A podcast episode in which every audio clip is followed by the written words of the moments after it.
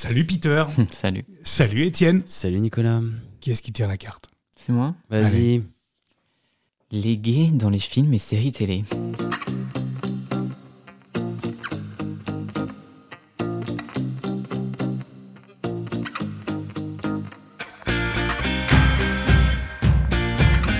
Est-ce que qui regarde des séries euh, gays et ou des livres gays? Et est-ce que d'ailleurs c'est- ça peut être un critère de choix? Peter, je commence avec toi. Est-ce que toi tu, tu choisis en fonction de ça? Non, je Pas fuis, je fuis, Ah je fuis cette culture. euh. Pour moi, il y a tellement de choses qui existent, plein de films et plein de séries qui sont très bien et euh, qui Pour ont, toi, euh, ça va pas être quelque chose qui, non. va, qui va t'attirer? Non, du tout, du tout. Ouais. Et toi, Étienne, est-ce que ça va être quelque chose qui va t'attirer? Ah oui, oui, c'est un des critères. euh. on, va, on va rappeler que toi, tu es auteur de romans gays. Alors, je suis auteur de romans gays et en plus, j'ai une plateforme de conseil de lecture LGBTQI+. qui s'appelle la LGBT. LGBTech. Et je fais en plus de la radio de conseil de littérature LGBT aussi. Donc, Homo Micro, le podcast. baigne- Exactement. Donc, je baigne totalement dedans. T'as vu comment on fait la promo des copains? Ouais, c'est très est bien. sympa ici. Ouais. J'essaierai de faire autant. Donc euh, oui, c'est un critère de choix. Pourquoi? Parce que alors déjà, ça parle de moi généralement les livres que je que je lis et euh, c'est une représentation qui, qui est importante pour moi aussi pour les, les jeunes générations. Je pense par exemple euh, des- à des séries pour euh, comme Heartstopper là qui vient de sortir sur euh, Netflix. Ouais. Je pense à- au film Love Simon, puis la série pour Disney Plus Love Victor, qui est Ouais. extrêmement importante pour moi, pour les, jeunes adolescents qui ont besoin de savoir qu'ils ne sont pas seuls. Pour nous qui baignons un peu là-dedans, on a l'impression qu'en fait le travail est déjà fait, mais en fait il est fait à certains endroits, dans certaines couches socioculturelles, et pas partout.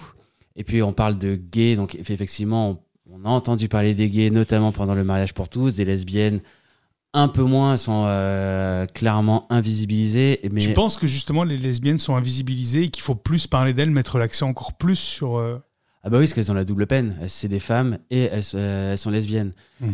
Donc euh, on les met pas en avant. Heureusement, il y a eu le livre de hum, Coffin l'année dernière, j'ai oublié son prénom, qui a permis de remettre la question de la, la visibilité lesbienne sur le sujet, enfin sur, le, sur la table. Je trouve ça extrêmement important euh, que ce soit fait. Mais donc là, on parle des, des gays et des lesbiennes. On va dire que c'est un peu fait, encore, encore beaucoup de boulot.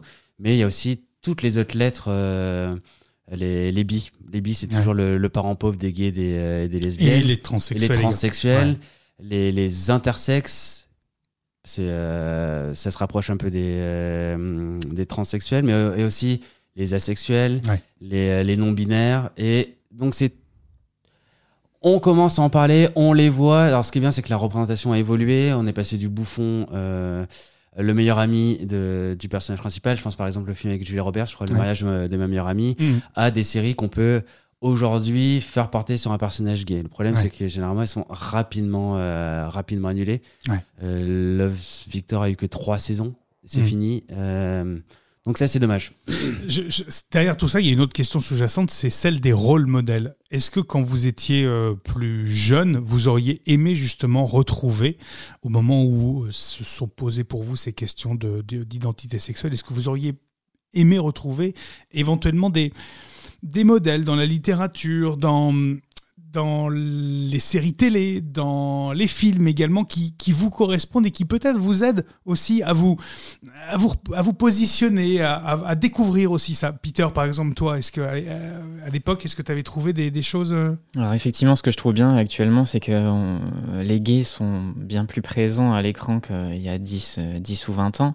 Euh, ce qui veut dire que les jeunes de maintenant ne se sentent plus seuls comparé Ouais. à ce qu'on a pu peut-être vivre nous en, en étant jeunes. Euh, ouais. Donc, selon toi, ça a une importance, ça. quand. Effectivement, ça, ça vous dit que bah, les gays, c'est pas juste euh, le bon copain sur qui on fait des blagues, euh, des blagues cochonnes lors des, lors des repas de famille. Mais ouais, oui, c'est. En fait, je trouve ça bien. C'est hyper inclusif maintenant la télé. Il y, a- y en a vraiment pour, pour tout le monde. Voilà, tout le monde va s'y retrouver. Moi, perso, je je me retrouve pas dans les films gays ni les séries. Euh, voilà, j'ai ma propre euh, ma propre gay attitude. Et toi, Étienne, est-ce que tu aurais aimé euh, peut-être à l'époque avoir justement des rôles modèles comme ça que tu retrouvais dans les séries? Peut-être que tu en as trouvé aussi à, à l'époque, mais ils étaient beaucoup plus rares que maintenant. J'en ai trouvé, j'en ai trouvé un. C'était euh, Will dans Dawson's Creek. Ouais. Et c'était tout. C'est tout? C'était tout. Il n'y avait rien. Euh, Et c'était très caricatural.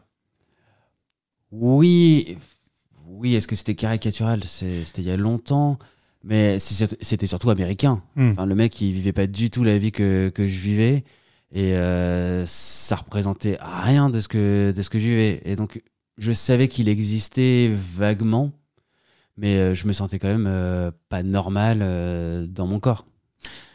Vous avez certainement l'un et l'autre vu le, le film La cage aux folles avec une ou Pédalos Mm. par exemple. Est-ce que c'est des c'est des choses qui vous ont marqué? Est-ce que ça vous a aidé à vous construire vous? Est-ce qu'au contraire vous êtes dit mais non moi je veux pas ressembler à ça euh, C'est c'est pas comme ça que je vois le que je vois le, le, le- monde gay. Étienne? Alors moi, je l'ai vu il y a 5 ans. Donc c'est très récent. Ah ouais, et j'étais un peu. euh, La cage aux folles ou Pédalos euh, les deux. Non, deux. La, la cage aux folles, c'était il y a folles. 5 ans, et Pédalou, c'était pendant le premier confinement. Ouais. J'étais un peu atterré. Ouais. Euh, dans le genre, je trouve que euh, Gazon Maudit est mieux fait. D'accord. Il a moins mal vieilli. D'accord. Alors la cage aux folles, c'est juste, euh, juste pas possible. D'accord. Mais il y a peut-être besoin euh, à, à l'époque, mais c'est vraiment la caricature de la folle. euh. Ouais, moi je trouve ça. euh, oui, je les trouve fun. C'est des. Après, ça reste des films cultes, mais effectivement, euh, je suis pas sûr qu'il y ait beaucoup de gays qui se comparent à ça. Euh, pour moi, c'est vraiment les, les gays extrêmes euh, des années 70-80. euh, voilà, mais euh, c'est fini, c'est fini tout ça. Enfin, Mm. C'est fini maintenant. On est juste, on est des hommes euh, normaux, quoi. On est des personnes normales. On n'est pas cette espèce de d'extravagant. Enfin, on n'en croise plus des gens comme ça. C'est, ça n'existe plus. On s'identifie plus à ça. Jamais toi tu t'es identifié à ça ou tu as essayé de rejeter peut-être même ça? Non, pas du tout. Bah, chacun fait ce qu'il veut. Euh, Si, si un gay a envie d'être complètement folle, et euh, c'est c'est aucun souci. Mais euh, voilà, ce que je déplore juste, c'est que en fait, les hétéros font tourner des, des films et des séries comme ça juste pour, pour rigoler un peu de l'homosexualité. Et Ça, c'est ce que je déplore beaucoup parce que je fais quand même pas mal au théâtre et souvent au théâtre, il y a toujours un rôle comme ça du gay, un peu moqué, un peu raillé. Euh, J'aimerais bien qu'on qu'on passe à autre chose en fait. Merci messieurs. Merci.